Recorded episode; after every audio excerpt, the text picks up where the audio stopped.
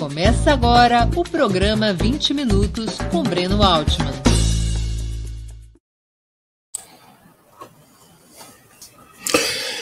Bom dia! Bom, não é o Breno Altman que está aqui, quem está aqui hoje é Haroldo Cerávulo, sou diretor de redação do Ópera Mundi. O Breno teve problemas de conexão e eu conduzirei essa entrevista.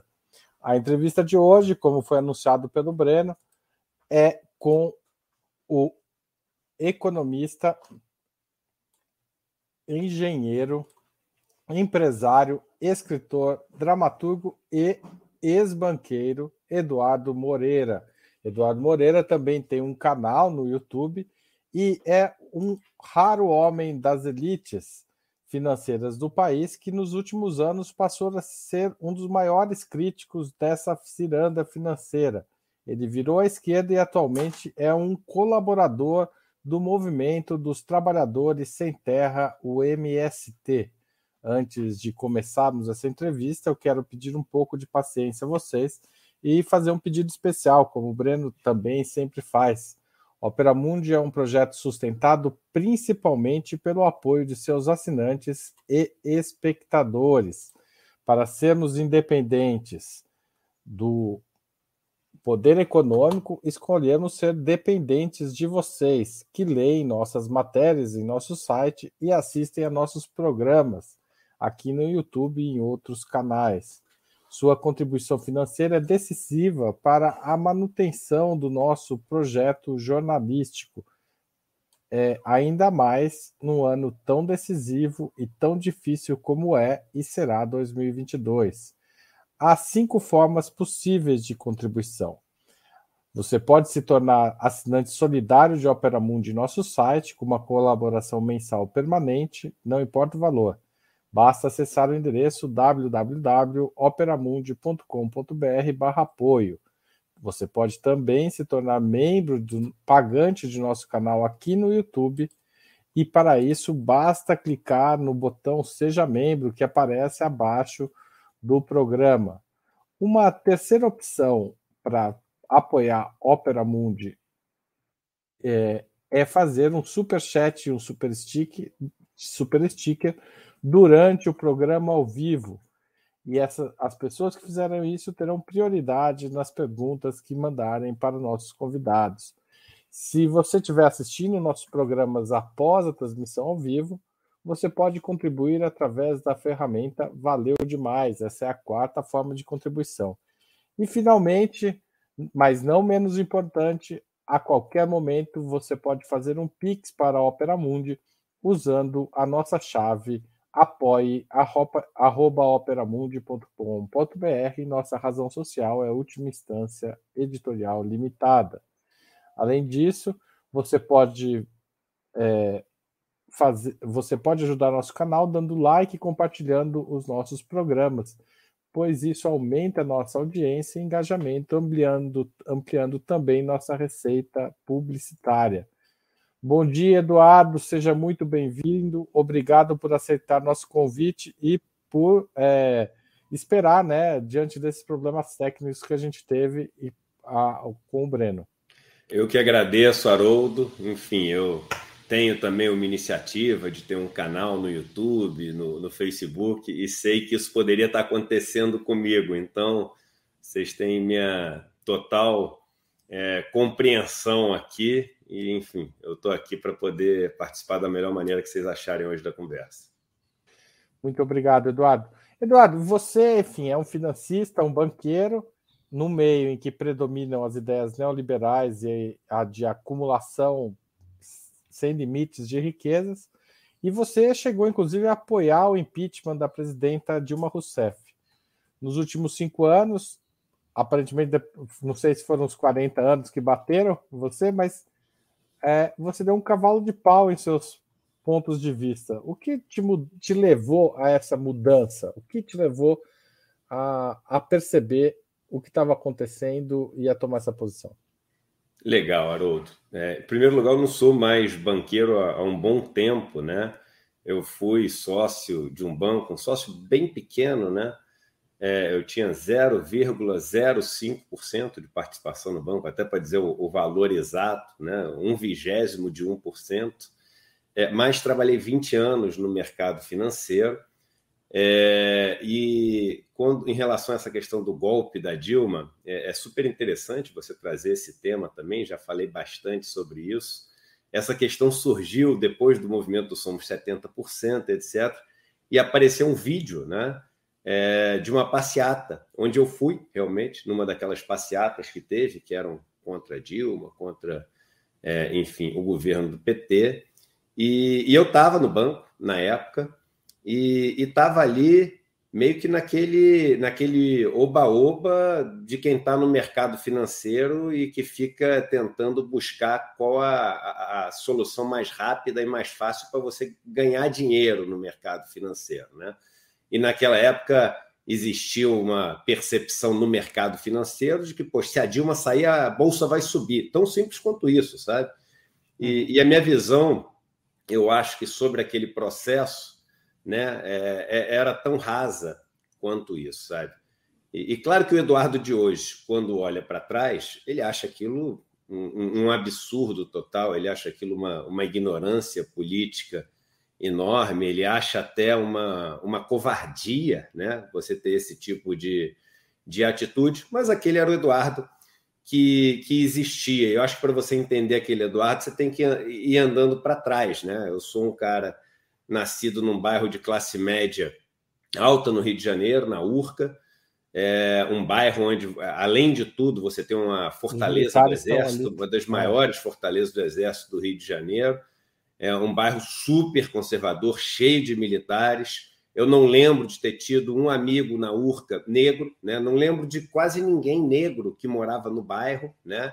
É, estudei em colégio particular, estudei na PUC, trabalhei no mercado financeiro, fiz uma universidade é, aqui no Brasil super é, elitizada e estudei um tempo nos Estados Unidos. Então, eu fui criado ouvindo histórias é, dos meus amigos, dos meus pais, dos meus é, chefes, enfim, dos meus professores, que eram as histórias que formaram né, a minha visão de mundo. Né? E, e isso não me tira a menor responsabilidade de tudo que eu fiz, de tudo que eu contribuí para a gente viver nesse mundo mais injusto, e eu contribuí para esse mundo mais injusto durante a maior parte da minha vida, é, mas, enfim, esse era o Eduardo que tinha até descobrir, né? Eduardo, desculpa te interromper, mas qual que foi o momento que você que baixou assim a, a, a consciência de que você estava do lado errado, digamos assim? Olha, não tem assim um, um, tijolo que caiu na minha cabeça, né? Uma, um lugar, uma parede que eu bati com a testa. Existem vários momentos que são importantes. Eu acho que uma semente plantada quando eu ainda estava na universidade, né? É, o meu pai, a empresa dele quebrou quando eu estava na universidade. Eu precisei, é, enfim, pegar um crédito educativo na faculdade. Comecei a dar aula particular. Ali eu começo a dar aula particular para pagar né, o que o crédito educativo não cobria da faculdade. E busquei uma bolsa de iniciação científica. E a bolsa que tinha era uma bolsa para trabalhar nas comunidades do Rio de Janeiro. Né? Então, eu trabalhei junto com o Serviço Social da PUC e aí uma proximidade muito grande com Edson Santos na época, né, que foi, enfim, foi ministro até é, pelo PT, foi muito tempo vereador, deputado, é, e com a equipe toda de serviço social da PUC, que tem um trabalho muito bacana, é uma turma toda de esquerda, trabalhando em Rio das Pedras, Matinha, Liberdade, Sumaré, é, enfim, nos principais é, complexos né, é, no, no Rio de Janeiro. E, e, ali eu fui apresentado para uma realidade que eu não tinha ideia. Eu vi o, o nascimento da milícia no Rio de Janeiro, né? É, na época se chamava de Polícia Mineira, não se chamava nem de milícia ali em Rio das Pedras, né? No, na zona oeste do Rio de Janeiro. Vi assim é, um, uma pobreza que naquela época já assustava, uma violência muito grande, violência com as mulheres nessas comunidades, violência com as crianças nessas comunidades é, crianças brincando no meio de vala, de esgoto, e com 6, 7 anos de idade, com brincadeiras de, pô, de se enfiar tapa na cara, fingir que estava um atirando no outro, e, enfim, um, algo que era absolutamente é, desconhecido dentro daquela minha bolha é, desde moleque, né? E, e, aquele negócio foi uma semente plantada, mas não suficiente para me fazer dar um cavalo de pau na época. E logo depois eu fui estudar economia nos Estados Unidos, voltei, entrei num banco, e aí tinha como objetivo único, né? Ser um vencedor dentro daquele paradigma, que significa uma coisa só, ter mais dinheiro que o outro, né? E, e você nunca para para fazer conta é, do que está por trás desse mais dinheiro que o outro que você quer ganhar. E o que está por trás é sangue mesmo, né? O que está por trás é, é, é, morte, é destruição, é humilhação, é, é a ceifada de milhões de talentos, de vidas, de e até o dia que eu comecei dentro do mercado financeiro a querer ensinar educação financeira. Comecei a viajar ao Brasil para ensinar educação financeira e comecei ao ensinar a entender um pouco de educação financeira e descubro que eu não era o mocinho do filme, como eu achava, né? Eu não era o herói do filme, eu era o vilão do filme, né? E que aquilo onde eu trabalhava era o maior é, provocador da, da, desigualdade, o maior impulsionador dessa desigualdade é, que a gente vivia. Comecei a estudar desigualdade e comecei a estudar Você muito. começou a perceber que as pessoas não poupavam porque elas não tinham de onde tirar, né? Também.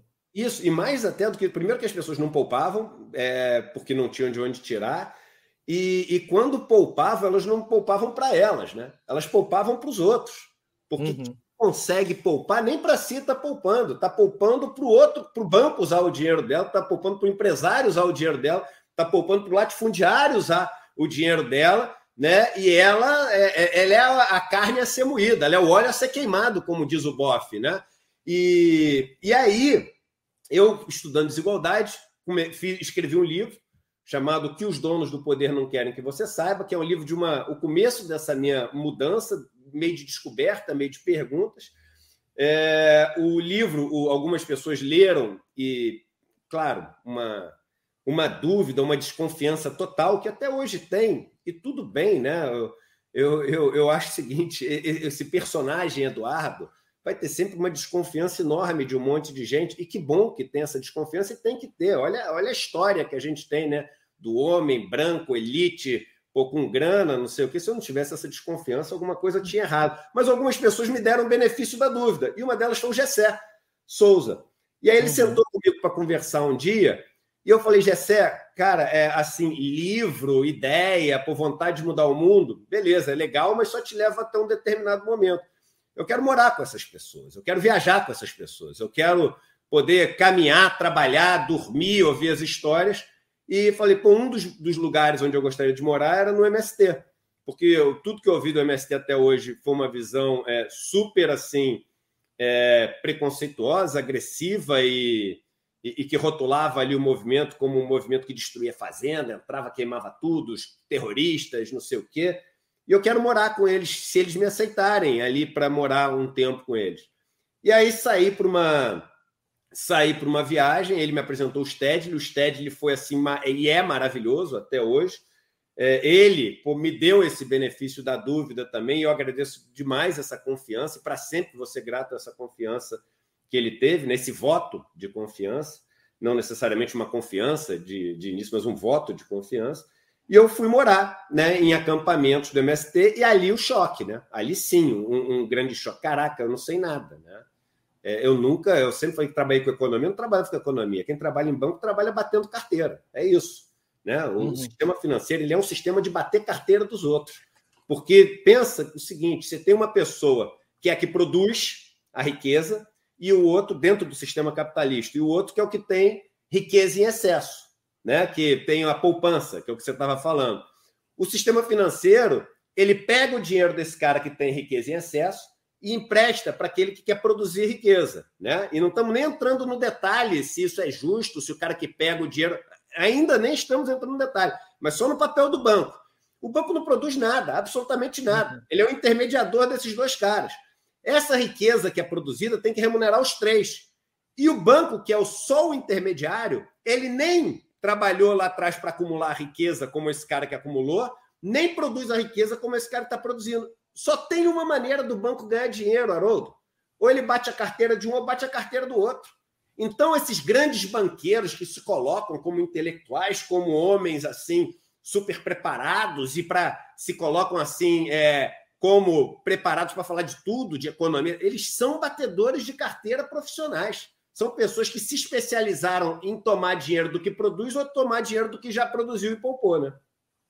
Ô Eduardo, e você acha que mais gente como você está fazendo esse caminho? Ou seja, esse tipo de reviravolta, esse tipo de compreensão do processo que você teve e de mudança de posição política é, tá, pode acontecer com outros milionários, outra gente como você, gente que pode aceitar, por exemplo, com mais naturalidade a ideia de pagar impostos maiores para ter uma distribuição mais justa da riqueza?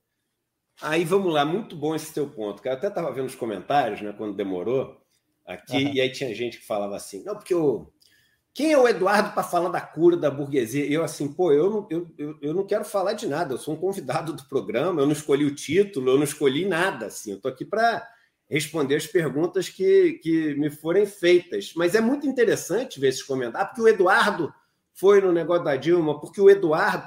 E a gente leva esse negócio, cara, muito para o nível pessoal, sabe? Então é o seguinte, pô, mas eu não, eu não vou gostar do Eduardo, ou eu não gosto do Eduardo. Pô, que se dane o Eduardo, que se exploda o Eduardo. Né? Não adianta gostar ou não gostar do Eduardo, porque se você chegar e matar o Eduardo e o Eduardo cumprir um papel que é um papel danoso para a sociedade, vai vir alguém vai substituir o Eduardo. Não adianta a gente chegar hoje nos 10 bilionários do país e matar os 10 bilionários do país, porque vão surgir novos 10 bilionários e tomar o lugar deles. É muito mais importante a gente enfrentar o modelo a gente enfrentar o sistema para que não possam existir esses bilionários, para que não possam existir essas pessoas que, poxa, têm uma riqueza absolutamente injusta, indevida e cheia de sangue na mão, em cima de um monte de gente que é quem coloca esse negócio todo de pé. E isso é muito mais importante do que as pessoas, porque as pessoas é isso. Né? Ainda mais nesse mundo de rede social, esse mundo onde os personagens, as personas vão ganhando cada vez mais força, o ego vai ficando cada vez ali mais alimentado, mais poderoso, etc. A gente entra nessa discussão pessoal e aí é tudo que o modelo precisa para continuar existindo. Então, eu vou te falar, sabe qual é assim o meu sonho, cara? O meu ah. sonho é o seguinte: daqui a 10 anos, ninguém está falando de Eduardo, sabe? Eu quero, assim como objetivo de vida, diminuir o personagem Eduardo, porque o personagem Eduardo, primeiro, ele não vale nada no sentido de, de importância para cá ou para lá. Agora, vamos supor tá, que o Eduardo tenha se tornado um cara legal para caramba, bacana, e que quer um mundo melhor, e etc. Vamos supor que o Eduardo tenha se transformado nisso. Cara, será que vale a pena a gente correr o risco? Porque o Eduardo pode desandar de novo, não é isso? Se ele tivesse transformado num cara legal, ele pode ser seduzido de novo pelo capital, ele pode ser seduzido de novo pelos bancos, ele pode daqui a pouco estar tá fazendo uma propaganda. Vamos lembrar o seguinte: a XP, por exemplo, virou essa empresa enorme, essa corretora, dizendo que ela atacava os bancos, que os bancos eram um absurdo, que os bancos roubavam dinheiro das pessoas. E aí, quando a XP ficou muito grande, o que, é que ela fez? Ela se vendeu para um banco e virou banco. Então, é, o ataque nosso, o nosso foco, tem que ser ao sistema. Né? Então, ah, hoje. Eduardo, vou aproveitar. O Rafael fez uma pergunta aqui. Que qual tipo de sociedade você vislumbra? Um Estado capitalista mais distributivo ou um modelo socialista? E eu emendo. Você era um é, neoliberal, certo? Você era ideologicamente. Eu, queria ganhar colocava... dinheiro. eu não era nem o neoliberal, eu quero um cara que queria ficar rico, entendeu? Certo. Dentro do sistema financeiro. Isso que eu era. Mas isso não é aderir ao neoliberalismo do ponto de vista isso é simplório? É pior. Isso é, é pior. aderir ao que for preciso, cara. Tá. Nesse modelo, você é, é você aderir ao que for preciso. É você ser um capataz dos donos do poder. E você seguir as ordens e fazer o que for preciso. E, e esse o que for preciso é qualquer coisa mesmo.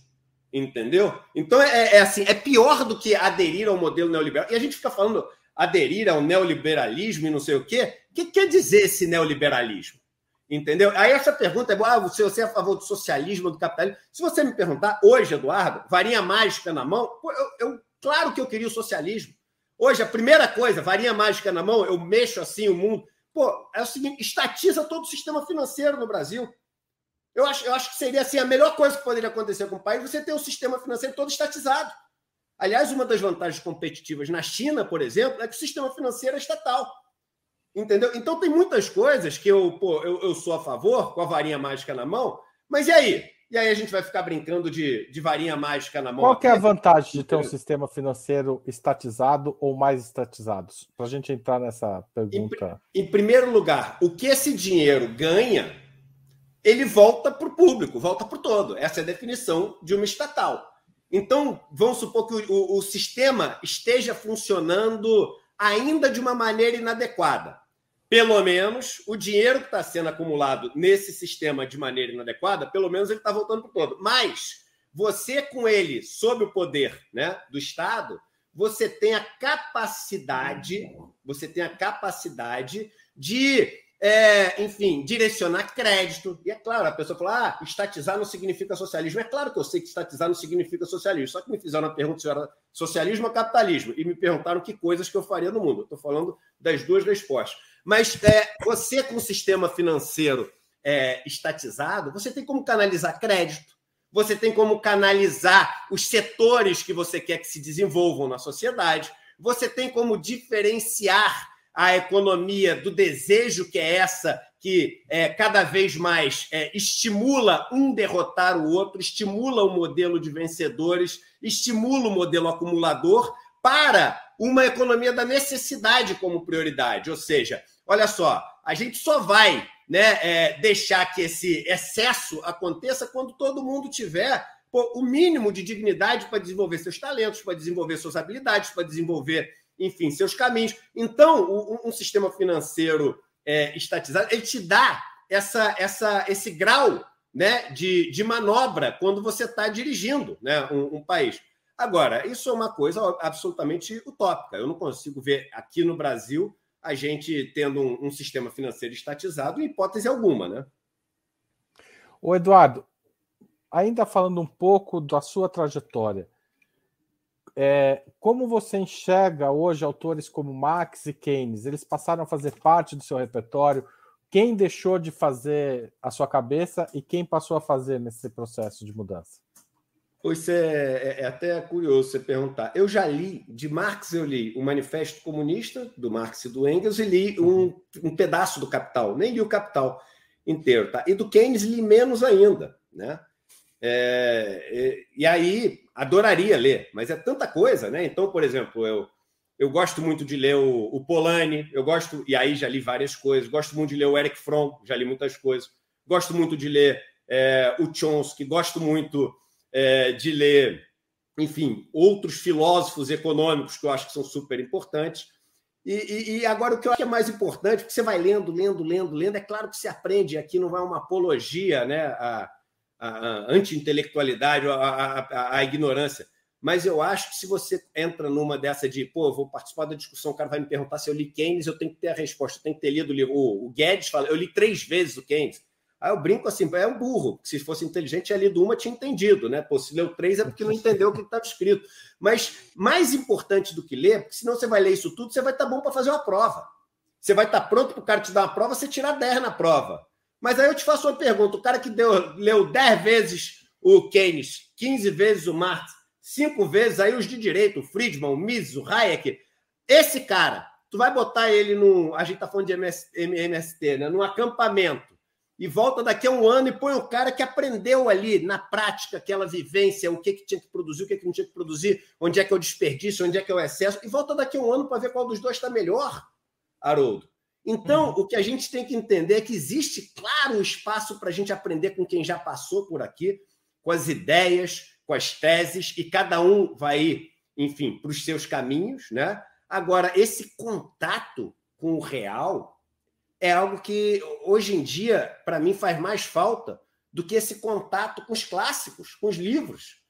É, eu estava. Você está falando de livro? Eu estava lendo um livro, eu estava com Covid nas últimas semanas. É, eu estava lendo aquele Tirania do Mérito, né, do, do Michael Sandel. E ele faz uma crítica até à esquerda, que é interessante, dizendo que a esquerda caiu em várias armadilhas da direita, neoliberal, como você está falando, como, por exemplo, a questão da meritocracia. Então, você vê um monte de gente da esquerda falando o seguinte: não, é, não tem meritocracia nenhuma e a gente tem que lutar para que todos tenham o direito de vencer na vida igual. Calma aí, mas será que esse é o mundo ideal?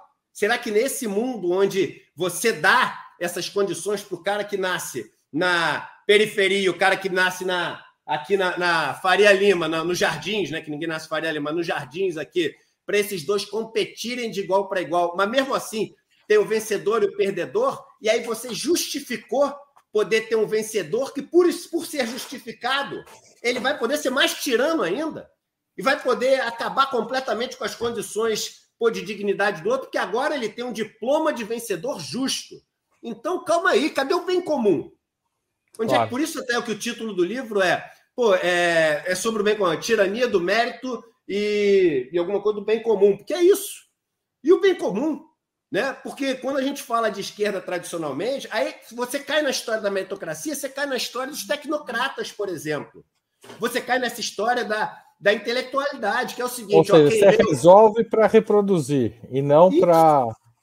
Isso, e aí o seguinte, aí é o seguinte, ó, só quem leu o Marx, o, o Engels, o. A, enfim, aí todos o Gramsci, a Rosa Luxemburgo, esses podem ser o da esquerda que vão estar no poder. Aí quem leu o Mises, o Reich, o Friedman, o fulano, esses podem ser os da direita que vão estar no poder. Só que antigamente não era assim. Quando você pega a história da Noruega, a história da Suécia, a história do Partido Trabalhador é, inglês, quando você pega, enfim, aqui no Brasil, o próprio PT, você vai ver que as pessoas que assumiam cargos importantes quando o poder era conquistado seja é, dirigindo os países lá fora, seja aqui dentro dirigindo uma prefeitura, um estado, era esse poder ele era comandado por pessoas, ou pelo menos por boa parte das pessoas que estavam ali no grupo, pessoas que tinham vivido num chão de fábrica, tinham vivido ali produzindo, tinham vivido na roça, tinham vivido as dores, as dores daquilo que se quer consertar. Entendeu? Então, eu acho que é uma falta muito grande a gente ter uma, uma esquerda que vai se afastando dessas dores e vai valorizando só a tecnocracia esquerda. Entendeu? Porque. Eduardo, é... Não, não, desculpa te interromper, mas assim, o, o Mauro de Alvarenga Peixoto fez um superchat, gostaria de agradecer, e ele pergunta: pede para você contar da experiência de lançar títulos com MST, e se pergunta se haverá outro. É, a minha pergunta também, eu, eu gostaria de acrescentar isso. É, queria que você explicasse qual é esse mecanismo e como foi a reação do mercado diante disso. Esse, é, essa operação foi uma operação assim histórica mesmo. E, e ela é engraçado, né? Que é, tem gente que fala assim, pô, mas o Eduardo botou o MST pra, no mercado financeiro, está desvirtuando o MST, etc. Quem fala isso, é, e assim, sem menor agressão, tá? Demonstra uma ignorância total, né? Porque assim, é, o, contato com o mercado financeiro, né? E uso do mercado financeiro, todos nós temos. Porque se você precisa de dinheiro no banco, você está você tá usando o mercado financeiro, você está no mercado financeiro. Então, quem conhece o MST, quem já teve no acampamento, já teve no assentamento, sabe que no campo você primeiro precisa de arranjar dinheiro para você poder plantar. E você precisa do dinheiro, porque você precisa da máquina para poder plantar, você precisa da semente para poder plantar, e você precisa uhum. poder viver enquanto o negócio ainda não foi produzido e você não vendeu. E aí, como é que você faz com esse dinheiro? Hoje, a turma pega emprestado. E ou pega emprestado, ou vai virar meeiro, que na verdade meeiro que não tem meio, que tem um percentual pequenininho do que vai ser produzido lá na frente, para o cara que financia a produção dele. Então já existe isso, já existe e sequestra quase toda a, a produção. E o que a gente falou foi o seguinte: mas calma aí. Você já percebeu que você vai, por exemplo, num assentamento, num acampamento do MST, e aí tem um cara que tá, tem ali um, um, um, lote, né? Que tem um, é, um, um, pedaço de terra e tem uma poupança né, no, no banco. E aí ele tem lá 10 mil reais na poupança do banco. Aí o cara do lote do lado está pegando dinheiro emprestado do banco. Olha que loucura. É o mesmo dinheiro. Ele está pegando o dinheiro do vizinho dele. Só que quem está ganhando uma fortuna é o banco. Por que, que a gente não poderia fazer um, um modelo onde as pessoas pudessem emprestar para a produção do MST e numa taxa assim, igual a da caderneta de poupança? Imagina, em vez das pessoas pegarem dinheiro emprestado a 50, 100, 300% ao ano, o cara poder pegar 5% ao ano. 5% ao ano. Nem a Ambev, lá do Jorge Paulo Lemos, o cara mais rico do Brasil, pega dinheiro. Nem ela pega. Ninguém, nem o Itaú pega. Né? Os bancos até pegam, porque é o dinheiro que as pessoas põem no banco sem saber, deixa parado da conta corrente, aí pega dinheiro de graça. Mas no mercado de capitais, ninguém. O Brasil, o menor risco que existe de crédito é o risco do país. O Brasil pega hoje dinheiro emprestado para cinco anos a 11%. O Brasil, que é quem tem a maquininha que imprime dinheiro, pega hoje dinheiro emprestado a 11%. O MST e essa, opera... essa operação permite que o, que o camponês ligado ao MST, MST pegue a 5%, é isso? Ele pegou a 5,5% ao ano. Só para você ter ideia, essa operação foi é, uma operação de 17 milhões e meio de reais. 13 mil pessoas foram beneficiadas, porque eram sete cooperativas, onde 13 mil pessoas trabalham. Qual operação no Brasil, qual operação no Brasil de 17 milhões de reais beneficia 13 mil pessoas que estão produzindo numa taxa de dinheiro emprestado que é metade da taxa que a República pega? Isso foi um, um marco. Isso foi um marco gigante. E por isso que os bancos ficaram revoltados com essa história, né? Eduardo, tem mais pergunta dos espectadores, mas antes eu queria voltar a dizer tá, para quem está assistindo que nós dependemos do apoio dos nossos internautas, os que leem as nossas matérias e os que assistem, assistem os vídeos no YouTube. E nós temos algumas formas de contribuição. É, uma é a assinatura solidária, né, como eu já disse, no site www.operamundi.com.br, e a segunda é se tornar membro pagante do nosso canal do YouTube. Também é possível fazer um super chat, como alguns fizeram, daqui a pouco vou ler a pergunta da Andrea, ou um super sticker. E para quem está assistindo é, depois a gravação, é possível fazer um valeu demais. E finalmente, a quinta forma de contribuição é fazer um Pix através do da chave apoie.operamundi.com.br. Como o Eduardo está ensinando aí para o MST, a gente precisa criar formas de fortalecer os nossos canais, no, a nossa força de trabalho e, e a, o, o, também o jornalismo comprometido com a igualdade social. Eduardo, a Andrea pergunta o seguinte para você, uma pergunta bem direta. Mas, enfim, vou colocar aqui. Você aceitaria ser ministro de um eventual governo Lula? Ministro da Economia, ainda mais específica a pergunta. Pô, sendo sincero, acho que tem tanta gente melhor do que eu, sabe? Nos quadros pô, do PT, da esquerda. E eu acho que eu sou um cara que poderia contribuir, poderia pô, é, explicar como essas operações como essa do MST são feitas. Eu poderia trazer essa experiência né, de ter trabalhado 20 anos do lado dos algozes, né, do lado dos carrascos, né, para explicar como é que esse modelo todo funciona, enfim, e, e, a gente poder utilizar o sistema financeiro de uma maneira, de uma maneira muito melhor, mas eu acho que pô, o PT tem quadros espetaculares. Né? Você pega dentro do PT, você pega o Guilherme Melo, por exemplo, é um cara fantástico. Aí você pega, ainda na esquerda, você pega o Gabriel Galípolo, é outro cara é, fenomenal. É, o Beluso é um cara maravilhoso. Então tem muita gente muito boa na, na esquerda. E, novamente, aí eu quero sair desse lance do, do Eduardo, do personagem, porque isso no final é uma guerra, Haroldo, sabe do quê? Das pessoas querendo conquistar coisas para elas. É, eu vi também nos comentários quando a gente estava esperando.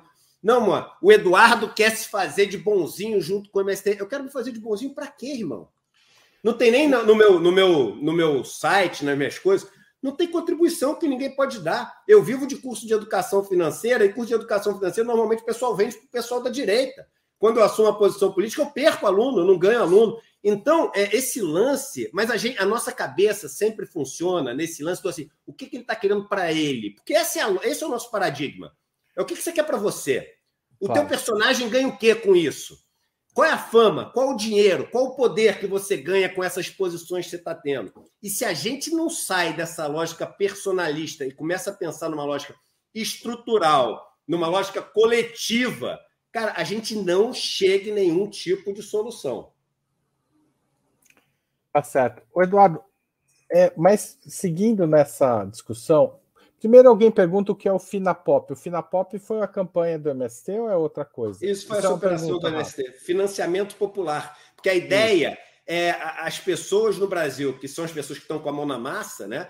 Ah, só para você ter ideia, os pequenos investidores no Brasil, que são cerca de 70 milhões de pessoas, que tem dinheiro no Bradesco, Itaú, esse de agência de rua, esses caras juntos têm um trilhão e meio de reais. Um trilhão e meio de reais. Só que esse dinheiro é um dinheiro que eles dão para o banco com uma procuração dizendo o seguinte: ó, faz o que quiser com o meu dinheiro, financia quem você quiser. Imagina se essas pessoas pudessem financiar o bairro delas, entendeu? Se pudessem financiar a atividade delas, se pudessem financiar a dor que elas querem, é, enfim, é, superar, né? Então você podia ter pô, as pessoas financiando cooperativa de pescador, cooperativa de catador, você poderia ter financiando os pequenos, é, as pequenas propriedades rurais, financiando, enfim, a, a, a, o empreendedorismo nas. E o empreendedorismo, hoje em dia, fica empreendedorismo, o pessoal acha que é Uber, não sei o que, empreendedorismo mesmo, das pessoas que têm, pô, na, na, nas comunidades que têm trabalhos maravilhosos, tem confecções, tem é, trabalhos pô, com programação hoje em dia, vários, tem trabalho com artesanato, tem tudo, só que não tem dinheiro, meu irmão. Não tem dinheiro. E aí, quando tem dinheiro, o cara vai pegar dinheiro a 50% de juros, na melhor das hipóteses, todo o trabalho dele do dia vai parar na mão do dono do Itaú, que está sentado lá contando grana no ar-condicionado. Entendeu? Então, a ideia do Finapop é você ter um financiamento popular das atividades populares. E ele está parado? Vai ter segundo turno? Como é que vai ser? A ideia, sim, é ter uma outra operação dessa, só que assim, é, é um essa operação última demorou um ano e quatro meses para fazer. É um trabalho enorme, é um gasto grande que eu, o João Pacífico e algumas pessoas, nós bancamos esse gasto né, na operação. Além de não ganhar nada, a gente pô, pagou para esse negócio poder acontecer. É, e além disso, tem pô, um, um, o mercado financeiro inteiro tentando boicotar a operação e sabotar a operação. É um caos fazer, né? Mas a gente quer fazer. Agora, isso deveria ser uma operação é, capitaneada pelos bancos públicos, deveria ser capitaneada pelo Estado. A gente mostrou que dá para fazer, e dá para fazer grande. Né? Por falar nisso, você acha que. É, você pode falar, eu acho que é interessante você tocar nisso, como os bancos podem adotar projetos semelhantes, públicos, mas quais você acha que seriam as reformas econômicas fundamentais que um governo, um novo governo de esquerda deveria abraçar? Para começar, é o seguinte, meu irmão tem que botar freio nesse sistema, tem que botar regra, tem que botar limite. Que a gente tem medo, ah, porque isso é interferência do Estado, vai interferir com as liberdades. Que liberdade que tem no Brasil quem nasce é pobre, meu irmão? Tem liberdade nenhuma. Hum. A liberdade, porque agora deixa ele comprar arma porque aí é liberdade. Deixa ele isso que aí é liberdade.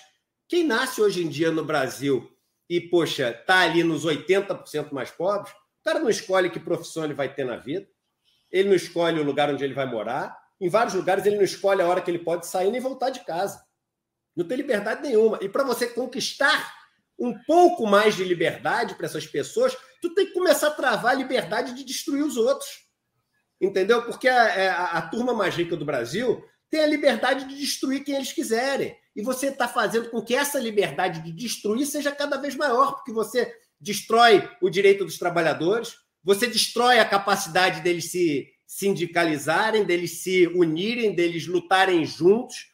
Você destrói os direitos é, que as pessoas têm ao tecido social, tecido de proteção, à, à previdência, a, enfim, a todos os, os outros é, modelos que você tem para proteger as pessoas e garantir o mínimo de dignidade.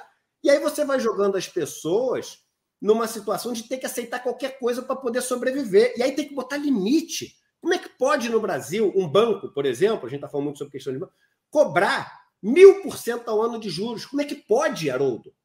É não pode. Aí assim, não, olha só, não pode cobrar. Vamos supor se eu falasse isso hoje, é engraçado, né? Para a gente botar, relativizar o negócio. Se eu falar hoje o seguinte, ó, tinha que ser uma lei, banco não pode cobrar mais do que 40% ao ano de juros.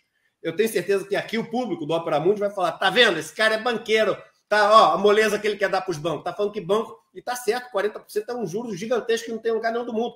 Lá no, na Faria Lima, vão falar que eu sou um, um maluco, um comunista. Um incendiário comunista. Um incendiário comunista. Para você ver a maluquice. E aí se falar, vai, não, interferência no mercado. Interferência. E tem que interferir mesmo. É claro que tem que interferir. E tem que interferir no sistema financeiro, tem que interferir nas relações de trabalho, tem que interferir no país mais desigual do mundo. Se o Estado não interferir, é, é sangue. É banho de como... sangue. Mas o...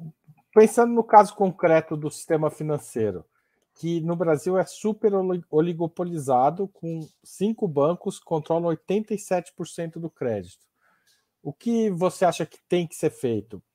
É, você disse que estatizar os bancos, no começo dessa entrevista, imediatamente seria uma loucura.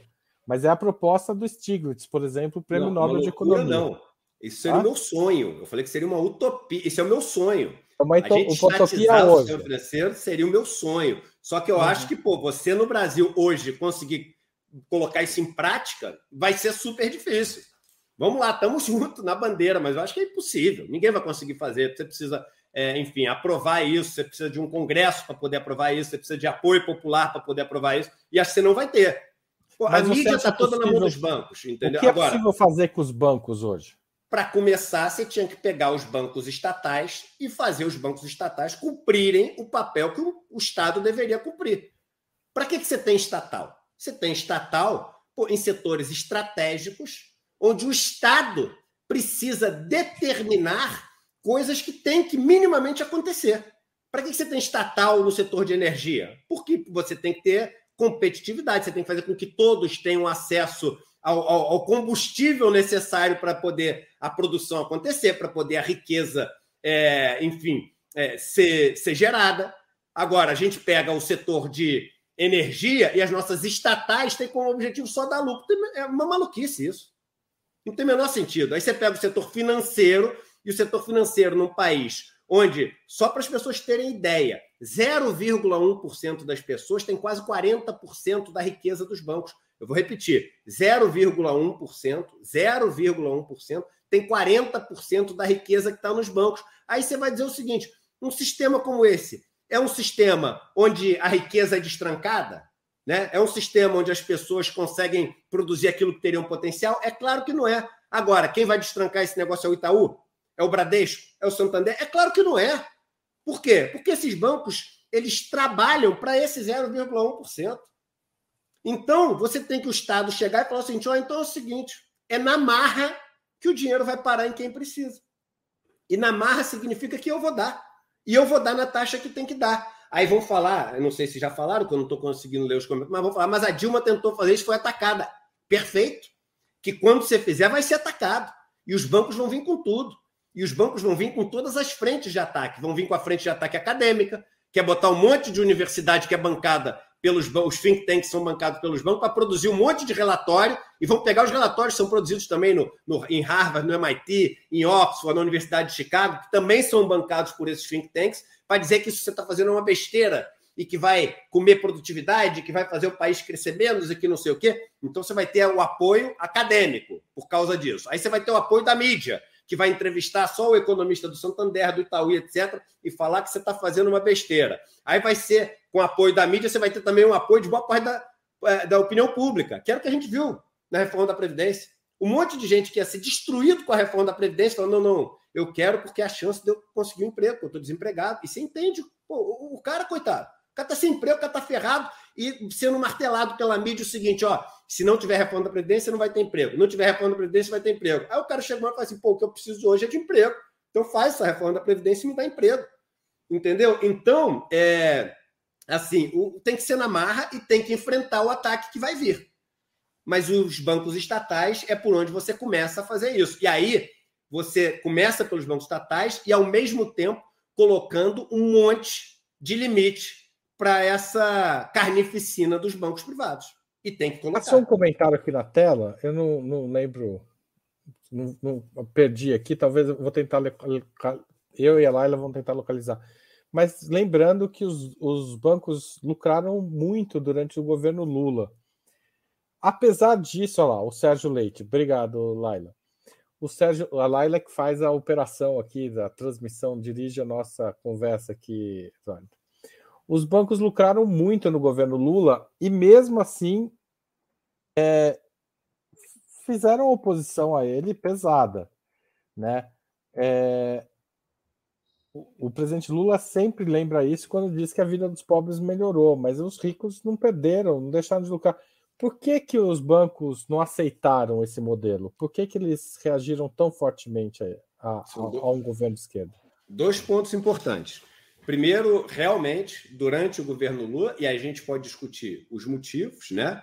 E, e o Lula vai dizer, e ele tem, enfim, é, fatos para mostrar isso, que ele tentou fazer várias reformas que não foram aprovadas, como a reforma tributária e etc. Mas é um fato, né, que o sistema financeiro não teve nenhum tipo de aperto ali, não teve que contribuir em nada, né, para um país melhor durante os anos do governo Lula, num período onde eles ganharam rios de dinheiro. A bolsa subiu quando você vê a cotação da bolsa em dólares, ela subiu, foi, ela multiplicou por 17 vezes nos primeiros seis anos do governo Lula. Eu vou repetir, porque as pessoas talvez não entendam. A Bolsa Brasileira, a cotação dela dólar, multiplicou por 17 vezes nos primeiros anos do governo Lula. E os caras ganharam dinheiro como nunca ganharam na vida. Ou seja, Caramba. o hum. que valia 100 passou a valer 1.800, é é isso? É isso aí, é isso aí. Então, se eu tinha uma empresa na Bolsa, na média, né? Porque tem uns que sobem mais, outras menos. Isso. Se eu tinha uma empresa que valia 100 reais na Bolsa, ou 100 mil reais na Bolsa, ela passou a valer é, R$ 1.800 ou. É, é, eu, eu, vamos ficar no 100, senão, senão eu vou confundir as pessoas.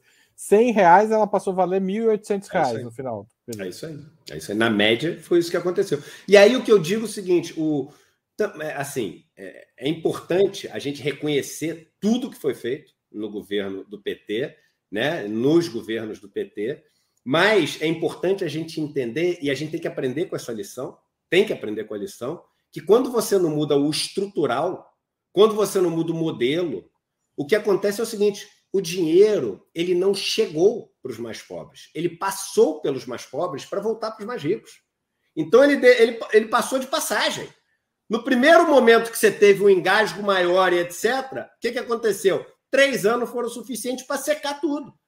Então não adianta só você fazer o dinheiro chegar nos mais pobres, você tem que tapar os furos do barco todo, que é por onde. Esse modelo não era bom para os bancos? Por que, que eles rejeitam? Por... Boa. Porque a luta é primeiro por poder e depois por dinheiro. Com o PT no poder, né, eles ganharam muito dinheiro, mas eles tinham o risco de, ao longo do tempo, irem perdendo poder. E eles não podem perder o poder. A luta é por poder.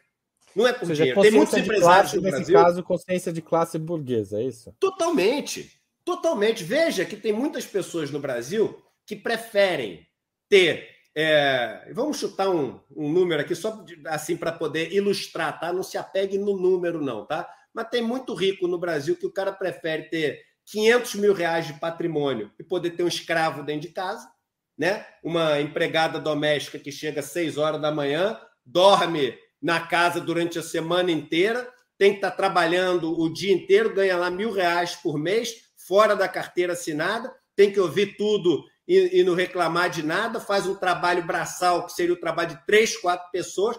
O cara prefere ter 500 mil reais e ter uma escrava em casa do que ter um milhão de reais e ele ter que lavar a louça. Entendeu? Porque é o poder, é um jogo de poder, cara. É um jogo de poder. E aí, claro, né? O poder Garantido, você quer maximizar o quanto você tem de dinheiro. Mas é um jogo de poder.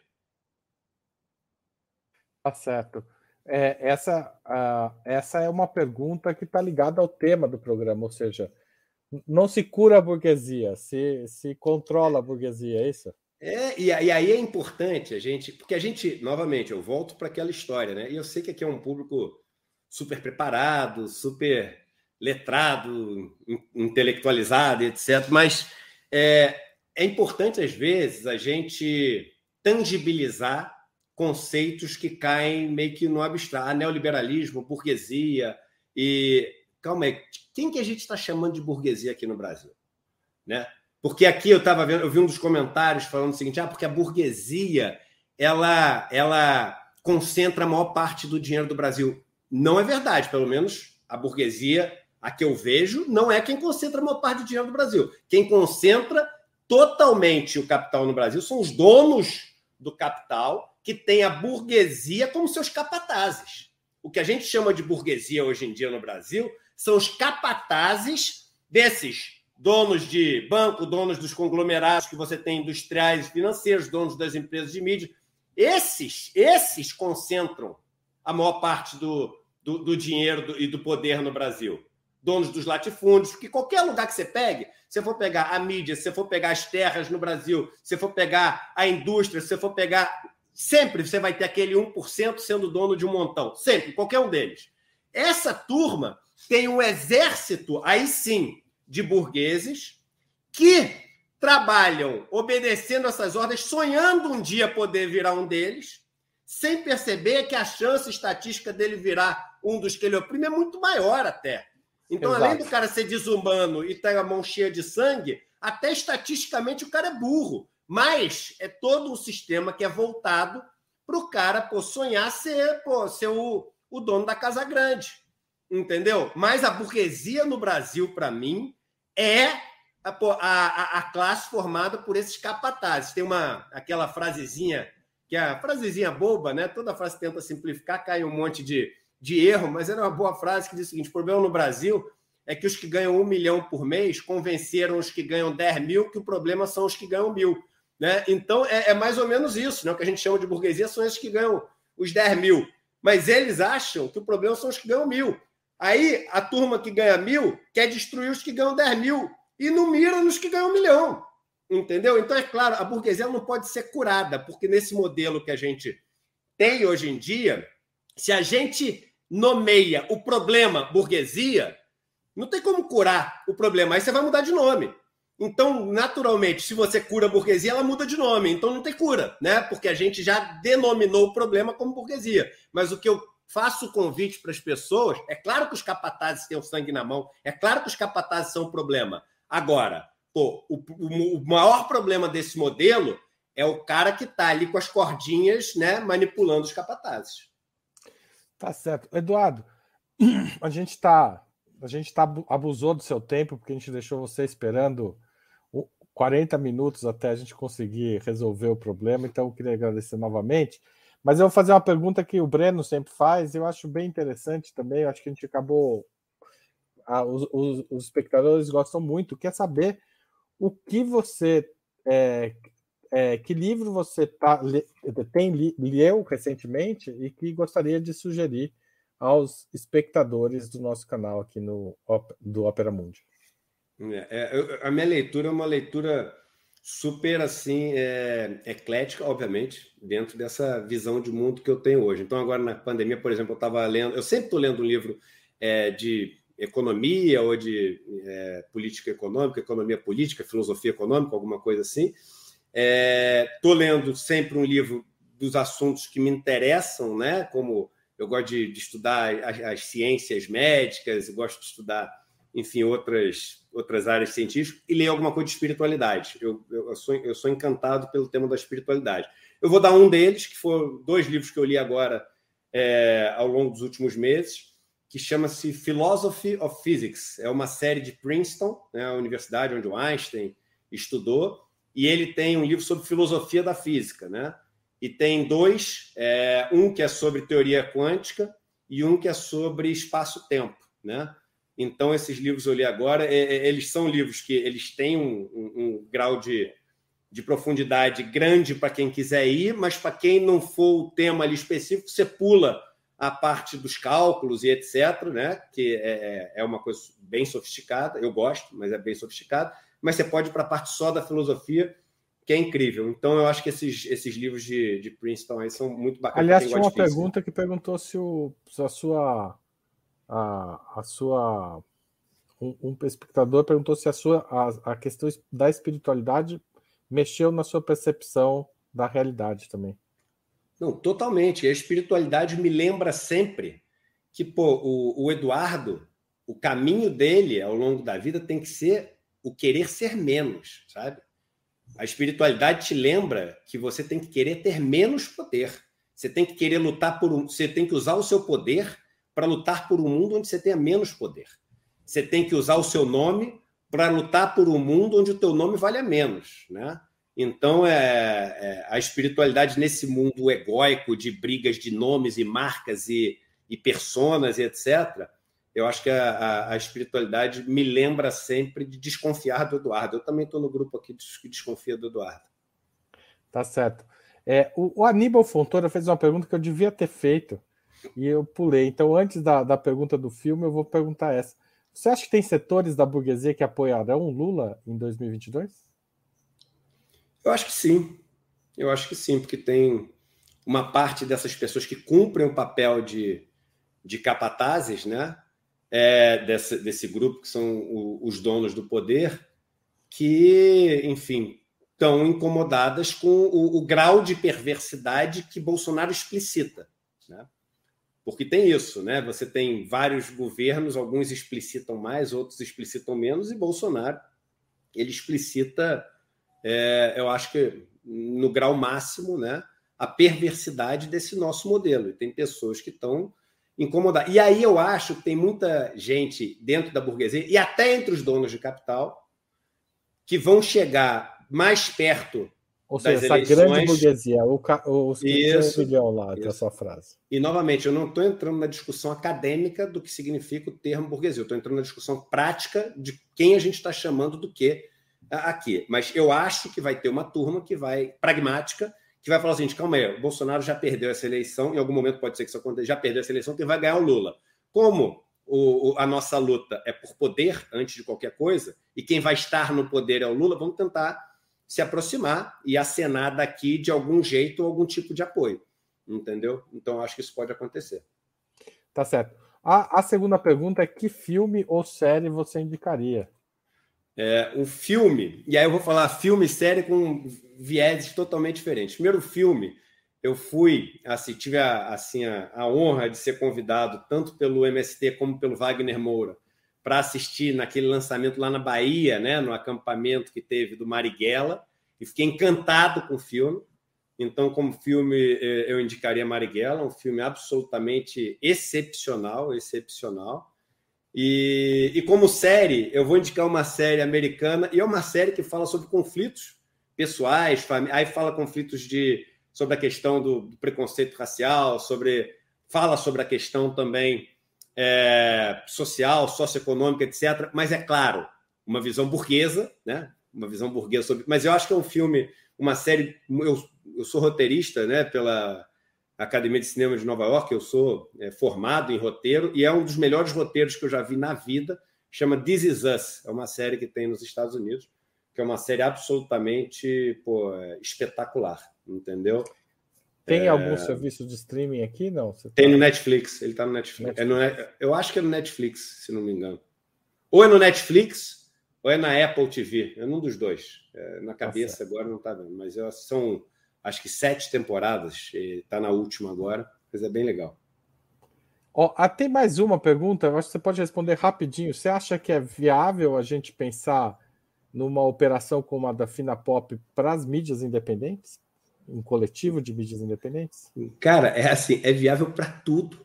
Isso é um. É, aí que tá, o mercado financeiro, ele deveria ser um instrumento. As pessoas falam assim, Eduardo, você tem, você tem raiva de banco? Eu falo, nenhuma.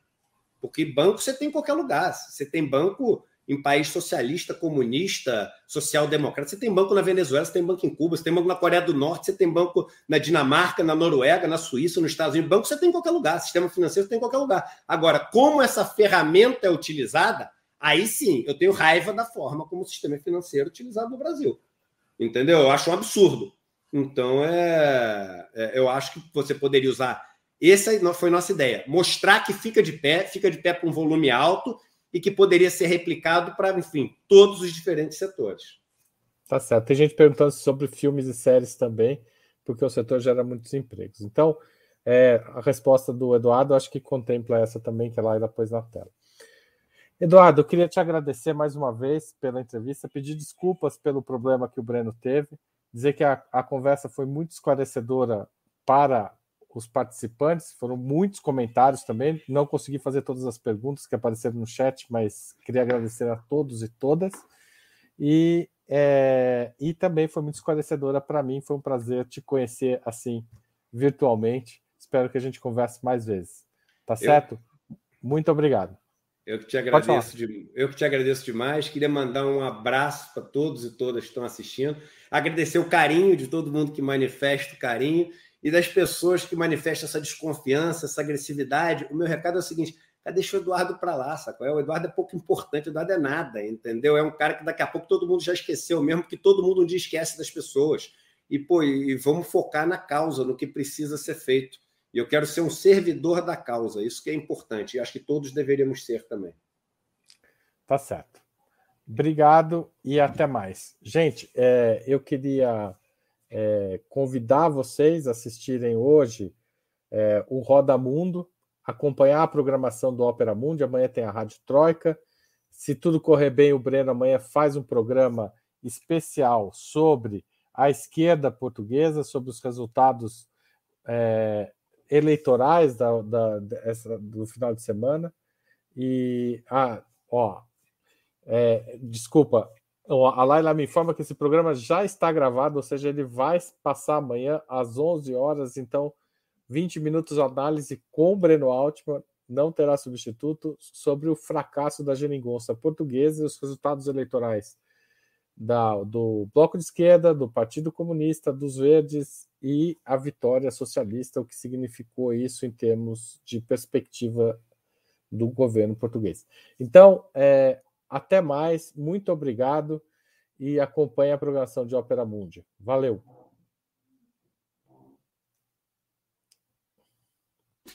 Para assistir novamente esse programa e a outras edições dos programas 20 Minutos, se inscreva no canal do Ópera Mundi no YouTube.